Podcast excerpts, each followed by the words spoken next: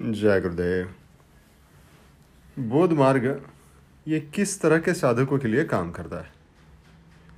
ये बोध मार्ग की जो फिलॉसफी है, ये तीन टाइप के लोगों के साथ में काम करती है। मूल रूप से तीन टाइप के ही साधक रहे तो पहले साधक रहे कि जो सिर्फ़ बुद्धि से बातों को जानता है, जिनकी बुद्धि जो है बहुत शार्प होती है, तीव्र होती है। तो उनके लिए कई सारा जानकारी, ऐसी जानकारी या ऐसा ज्ञान, ऐसी इस तरीके से कि जो आगे ज्ञान की तरफ़ बढ़े। तो इसीलिए बुद्ध कह लो या भगवान महावीर कह लो, इन्होंने जो है, ये लोगों के बुद्धि को ठीक करके लोगों को आगे बढ़ाया। मतलब ये इसको हम बुद्धि योग भी कह सकते हैं कि जो लोग अपने माइंड से बहुत ज़्यादा एक्टिव हैं नंबर वन नंबर टू जो दूसरे टाइप के साधक होते हैं वो अपने हृदय से बहुत एक्टिव होते हैं।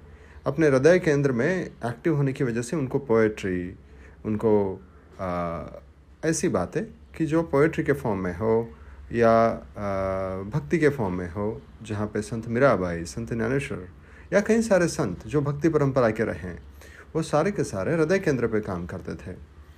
और तीसरा जो था ये तीसरे टाइप के जो साधक होते हैं, इनको ना भक्ति समझ में आती है, ना बुद्धि।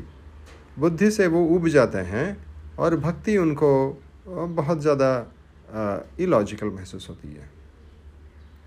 पर ये तीसरे टाइप के जो साधक होते हैं, इनको कुछ रिवलेशंस होते हैं। ये हो सकता है कि ये साइंटिस्ट टाइप के भी हो या बिज़नेस टाइप के हो। ये इंट्यूशंस पे बहुत काम करता है। इनको डायरेक्ट रिवलेशंस होता है। ये चित्रकार भी हो सकता है। ये तो इनको ऐसी कोई इमेज दिखती है ऐसे कोई आकृति या ऐसे कोई जोमेट्री कह सकते हैं उसको या जिसको सिमेट्री कह सकते हैं। ये सिमेट्री का जो है ये सबसे पावरफुल मेथड होता है। संत ज्ञानेश्वर महाराज इसको मुद्रा का ज्ञान कहते हैं। मुद्रा या आज के रेट में इसको सिमेटिक्स कहते हैं। सिमेटिक्स मतलब the study of vibrations seen on a physical pen plane तो ये जो है मतलब कुछ uh, जैसे यंत्र हुए श्री यंत्र हुए तो ये तीनों टाइप के साधक जो होते हैं, ये तीनों टाइप के साधक को हमें समझना होगा। कुछ लोग सिर्फ़ बुद्धि से ही आगे बढ़ेंगे, कुछ लोग भक्ति से ही आगे बढ़ेंगे और कुछ लोग इस मुद्रा से। पर संत ज्ञानेश्वर महाराज जब कहते हैं ज्ञानोत्तर भक्ति तो उसमें उनका कहना साफ़ है, जब तक ज्ञान नहीं है तब तक भक्ति कैसे हो? क्योंकि अदरवाइज़ हम जो भक्ति कर रहे हैं, वो भक्ति शायद ना हो। तो पहले ज्ञान और फिर भक्ति, ज्ञानोत्तर भक्ति। और फिर बाद में वो अपने, जब वो भगवत गीता को ट्रांसलेट करते हैं तो वहाँ पे बन जाता है मुद्रा का ज्ञान। इसीलिए वो कहते हैं कि मुझे मुद्रा मिली है।